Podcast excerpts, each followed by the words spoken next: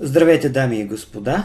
Започваме последната седмица на септември с обзора на Българска фондова борса. С мен Светослав Цачев е Димитър Георгиев, на главният брокер на Елана. Здравей, Митко! Здравей, Цвети! Това е седмицата преди изборите и тя може да постави края на един месец на червено, защото индексът Софикс до тук е 4% надолу. В неделя ни предстоят изборите за парламент – и по същият начин имаме разпродажби, както това се е случило 2005 и 2014 година. Това предишният ни разговор в началото на септември стана дума, че ситуацията прилича повече на 2005 година в това отношение, когато говорим за несигурност, кой и как ще управлява страната. Но миналата седмица донесе основната част от загубите за месеца и това е свързано повече с ситуацията в чужбина – повишаването на лихвите и преоценката на различните активи според това. Бих искал да чуя твоето мнение за отражението на събитията на международните пазари върху БФБ и съответно дали преструктурирането на индекса Софикс играе някаква роля върху борста. Често казваме, че няма корелация между българския пазар и между чуждите пазари и това много често е така. Това е така в, в, в обичайната среда, особено във възходящ пазар. Само, че тогава, когато на международните пазари имаме едно а, така драматично препозициониране на, на финансовите участници в посока на така нещата, които с теб още преди два месеца си говорихме, а именно, че инфлацията ще бъде много по-висока от очакваното и респективно лихвите а, се качват буквално с минути, буквално с секунди, постоянно, постоянно и постоянно. Имаме почти невиждани, а, невиждан за скорост на, на, на, на, увеличаване на всички лихви по света. Централните банки общо взето се надпреварват да го правят. Та когато това се случва по толкова необичайен и толкова бърз начин, няма как да няма такава корелация и няма как мрачните настроения от чужбина да не се, да не се пренесат и в България. Още когато S&P 500 след една възходяща корекция беше стигнал над 4100-4200 пункта, а, ние си говорихме с теб, че а, очакваме атака на, на дъното около 3600 пункта, нещо, което се случва в момента и което според мен е въпрос на много малко време да бъде успешна. И всичко това се дължи отново, казвам, на повишаване на лихвите. Съжалявам, че го повтаряме постоянно и обикновено инвеститорите, които търгуват само с акции, не, не обичат да им се говори за, за лихви, за държавни ценни книжа, за облигации и така нататък, само че не може без това и не може да не се хвърля едно око. Защото спредът между две годишните и пет годишните книжа в Штатите, а това е финансовата библия, е на рекордно, рекордно инвъртната е кривата. Тоест, доходността по краткосрочните книжа е много по-висока, отколкото по дългосрочните книжа. Нямаме време да, да, да развия този въпрос, но това на практика означава, че гарантирано ще имаме рецесия в Штатите. Всъщност в Европа са много по-зле нещата, отколкото в Штатите.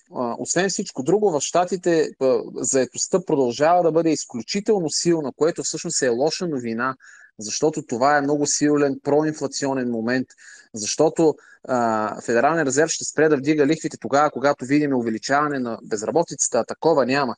Имаме 11 милиона свободни работни места при едва 6 милиона безработни. Няма кой да работи и това е много силен проинфлационен фактор. Дори спада на, на, на енергийните пазари, с, конкретно на петрола, понеже не се дължи на намалено търсене, а се дължи на съвсем други фактори, то всъщност има един такъв ефект на по-стикер, на по-лепкава core inflation, защото остават повече пари в хората за харчене. И всъщност всичко това навява много ясни спомени на една ситуация от 73-74 година, когато при подобна ситуация с свръхинфлация, с твърде ниски лихви, заради увеличението на лихвите и на база на всичко, което така имам в главата си и чета като анализи, е много вероятно да видим дъно от поне 50% при S&P 500 спрямо върха и дори 60% при NASDAQ. Така че аз оставам непоколебим мечка за, за пазарите. Смятам, че ще продължи тренда на все по-низки цени на акциите, на все по-високи нива на, на всички ликви и доходности по държавни ценни книжа и това неминуемо ще доведе и до, и до рецесия и до все по-силен долар. При евро-долар мисля, че ще видим нива от поне 0,90. Всичко това се отразява, всичко това се подпомага и от фискалните политики на правителствата, да не забравям. Изключително важно е и тук наистина затварям скобата за външни пазари, но в петък видяхме едно изключително странно предложение от, от английското правителство за намаляване на, на данъците с, с повече, с най-големия размер за последните 50 години, което е още един фискален стимул за инфлацията, което ще доведе до още по-високи лихви от страна на Централната банка на Англия. И на практика в момента сме свидетели на една валутна криза на паунда. Нещо, което не сме виждали от 30 години. Ние сме в разгара на една валутна криза при паунда. Днес има много силни спекулации, че ще има интрадневна среща, забележете, за покачване на лихвите в Великобритания, за да се спре това драматично поевтиняване на паунда, който вероятно е въпрос на време да стигне до паритет спрямо долара паритет. Та на фона на всичко това няма как инвеститорите в България да бъдат спокойни. Практика търсенето на акции у нас отсъства, никой не търси пакети, никой не иска да купува. Инвеститорите масово задоволяват съществуващите бидове, които има на пазара, т.е. продават на пазар и това довежда до все по-низки а, нива на акциите у нас. Това е много болезнено, защото голяма част от акциите у нас се търгуват вече на PI под 5, буквално на, на, на, на, на цена печалба около 3, около 4 и така нататък. Разбира се, освен лихвите има и много други причини за международната ситуация ескалирането на, потенциалното ескалиране на конфликта в в Украина с ядрени оръжия изобщо не е за подценяване. Аз не искам да правя политически коментари, но то определено се внимание от пазарите. Нека да те върна преди да минем за една от бившите компоненти на индекса Sofix, Момбат, само да те върна към това, защото знам, че ти в някаква степен следиш преструктурирането на, на Sofix от гледна точка на това какви пакети са минали, на излизащи и влизащите компании. Имаше ли нещо интересно, което си струва да бъде отбелязано, освен това, което каза, че купувачите не присъстват на пазара, по отношение на а, покупките и продажбите на тези пакети? Аз като брокер по някакъв начин минимум наблюдавам, а понякога и участвам в ребалансирането на Sofix, но използвам възможността тук не по сценарий, както се казва, пък да те поздравя теб, защото а, всъщност Цвети е човекът, който смята Sofix при нас и а, той за пореден път а, така правилно прогнозира всички влизащи и излизащи компании. Казвам го не случайно, защото не малко пазарни участници този път не отчетоха факта, че SoFarma и SoFarma Trading отново правят над 20% от Sofix и поради тази причина всъщност SoFarma Trading излезе от Sofix на мястото на друга компания, която щеше да излезе. Това го бяхме коментирали. Как мина ребалансирането? Относително добре, относително нормално, специално при SoFarma Trading. Всъщност, при SoFarma Trading, както и публично стана ясно, SoFarma AD купи акциите, няма нищо необичайно в това. Всъщност, сред малкото акции на пазара, които в момента не падат или поне падат по-малко или пък дори се качват, са само акциите, при които имаме някакъв тип подкрепа от мажоритарния собственик или от така свързани акционери или от обратно изкупуване. Общо взето, единият пример за това е SoFarma Trading. Другият пример е, ще говорим след малко, евентуално Mombat. Надявам се да видим и други примери, но наистина иначе се вижда отчаяващо търсене на акции, отчаяваща липса на търсене на акции. И за да се върна на въпросите, при SoFarma Trading имахме общо взето без, безболезнено излизане. При Индустриален холдинг България, въпреки смехотворно ниската пазарна оценка и там видяхме срив на цената до лев 86 там беше търсенето. Там, между другото, също има един такъв момент на, на покупки от свързани лица, които са и оповестени публично. При Момбат, преди да стане ясно, че ще има новина за обратно изкупуване, а, всъщност нямаше никакво търсене, имаше предлагане на няколко пакета на пазара и това доведе до много ниска цена от 4 лева и 62 стотинки, на която всъщност а, така мина минах, минаха значителни обеми, така че там се отрази малко повече. А по отношение на влизащите компании, както винаги, това стана а, така при пазарни цени нямаше особено големи така, пазарни колебания. Стана дума за Момбат, ще дам някои подробности.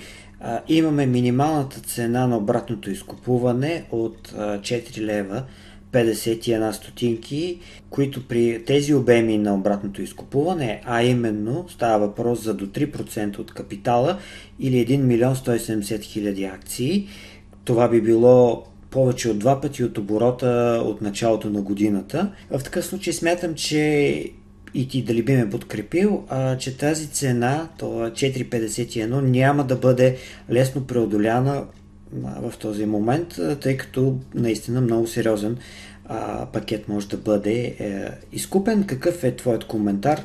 Как очакваш а, акцията да се държи при положение, че днес тя е на 5,30 и това е много повече от 10% от дъната от там, където бяха прехвърлени тези пакети а, след а, ребалансирането на Sofix. Да, да, наистина въпрос на определено смятам, аз поне на случайно съвпадение беше, че буквално в дори мисля, че няколко часа след като минаха големите пакети на 4,62, всъщност компанията обяви това, поне за мен, изключително изненадващо обратно изкупуване и това доведе до много силен ръст на акцията. След това, да, с повече от 10%, дори 5,50 беше стигнала цената. От тук нататък предстои да видим дали и как това обратно изкупуване ще бъде проведено на пазара. Има много хипотези, аз не искам да ги разнищвам предварително. Момбат е една от компаниите, които може би първа преди много години, спомнят се старите трейдери на пазара, започна всъщност да прави. Имаше една дълга поредица, бих казал, от няколко години, в които постоянно правеше процедури по обратно изкупуване. А, те като приключваха, правеше нова, нова и нова. А, така че дали това е началото на една такава поредица или ще бъде само еднократна сделка, предстои да видим. Но пак казвам, в момента това е начина да се вдигне някоя акция с търсене от страна на мажоритарен собственик или на обратно изкупуване. И само за да кажа още нещо по темата, в никакъв случай не смятам, че акциите на нашия пазар са скъпи и, и определено а, така, това, тези мои силни мечи настроение не бива да, да променят решението на дългосрочните инвеститори, тези, които са решили дългосрочно да държат своите акции. Ако, не, нека да го правят. Аз безкрайно много уважавам това решение и а, особено при по-големи пакети, то е на практика единственото правилно. Просто колкото и ефтини да ни се струват тези акции, всяка една акция, аз мога да дам много примери, но почти няма, на мен не е трудно да, да дам пример за скъпа акция на пазара. Та, колкото и ефтина да ни се струва всяка една акция, когато няма търсене, когато има финансова криза, а, за да я държим дългосрочно, трябва да сме готови да преглътнем още поне 20-30% временно отстъпление от цената. Иначе в дългосрочен план аз нямам никакво съмнение, че ще видим така, че качествените компании ще се отблагодарят на, на своите инвеститори. Ти като брокер казваш много точно, че когато става въпрос за някакъв пакет, при този много плитък пазар, където почти няма сделки, няма никакво търсене, това би свалило много бързо цената и в последствие когато има някакво възстановяване, купуването на пакета става много трудно да бъде на, на същата цена, но а, все пак всичко това ще зависи и от начина по който се развият събитията в следващите няколко три месече и по отношение на лихвената политика в световен мащаб и отражението върху економиката, евентуално рецесията и съответно върху а, оценката на, на всички пазари, не само на българският. А, връщайки се към темата за резултатите на телематик а, за юли и август, виждаме два месеца на значителен растеж на годишна база – при приходите това са 45% увеличение през юли и 32% през август, като компанията съответно регистрира 8 милиона 146 хиляди лева и 8 милиона 270 хиляди лева приходи. Нетната печалба расте с по-низки темпове 22 и 11%. през юли говорим за 1 750 хиляди печалба, а през август близо 2 милиона и 200 хиляди лева. Но аз бих искал да отбележа, че а, предпочитам да видим малко по-дълъг период от данни, преди да се правят изводи за тенденциите в растежа и в нормата на печалба. Дали има трайно забавяне на растежа, дали има влушаване на нормата на печалба.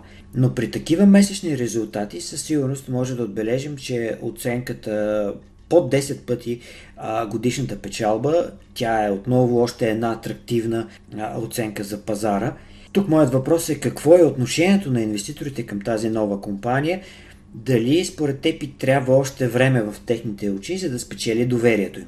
на първо място аз използвам възможността да поздравя Телематик за това, че са поредният емитент, който е много по-прозрачен и публикува повече и по-детайлна и по-често публикува информация, отколкото законът е, и вменява. А, страхотно е, че виждаме такъв тип месечно, двумесечно оповестяване на резултатите. Те не са лоши и при друга пазарна конюнктура биха оказали определено позитивно въздействие върху пазара. Само, че компанията имаше не, не сполуката, бих казал, просто обявяването на резултатите да бъде в, така, в, в, в, в момента, в който то почти всеки ден е такъв в, през последните поне една-две седмици. В момента настроенията са толкова мечи навсякъде, че дори и тези резултати не доведоха до поскъпване, но, но по-скоро доведоха, може би, до малко по-малко поевтиняване от средното за пазара. Те са позитивни. Хубаво е да виждаме такива двуцифрени ръстове. Бизнесът на компанията е устойчив. Определено по всички учебници, по всички методи за оценка. Телематик е сред ефтините компании у нас, особено на фона на прогнозите за двуцифрен растеж всяка година. Да, много е трудно да се плава срещу вятъра и няма как да очакваме всъщност точно срещу този силен вятър компанията, да, акцията по-скоро да ускорява движението си нагоре в никакъв случай, но тя поставя един много интересен феномен на това как излизайки на борста в така трудна година, отваряйки много информация за своите акционери, как тя ще се представи в такава противоречива среда и съответно как тя ще бъде оценена от пазара. С това приключваме доста дълъг разговор се получи този път, но наистина има какво да кажем. Пожелавам успех на всички инвеститори и трейдери и до следващия път. Освен в YouTube, може да ни намерите в Google Podcast, Spotify и Deezer. Достатъчно е да напишете в търсачката подкастът на Елана Трейдинг. Абонирайте се за нашия канал, ако не сте го направили вече. Изтеглете платформата за търговия Elana Global Trader. Предстоят интересни събития, които ще продължим да следим заедно.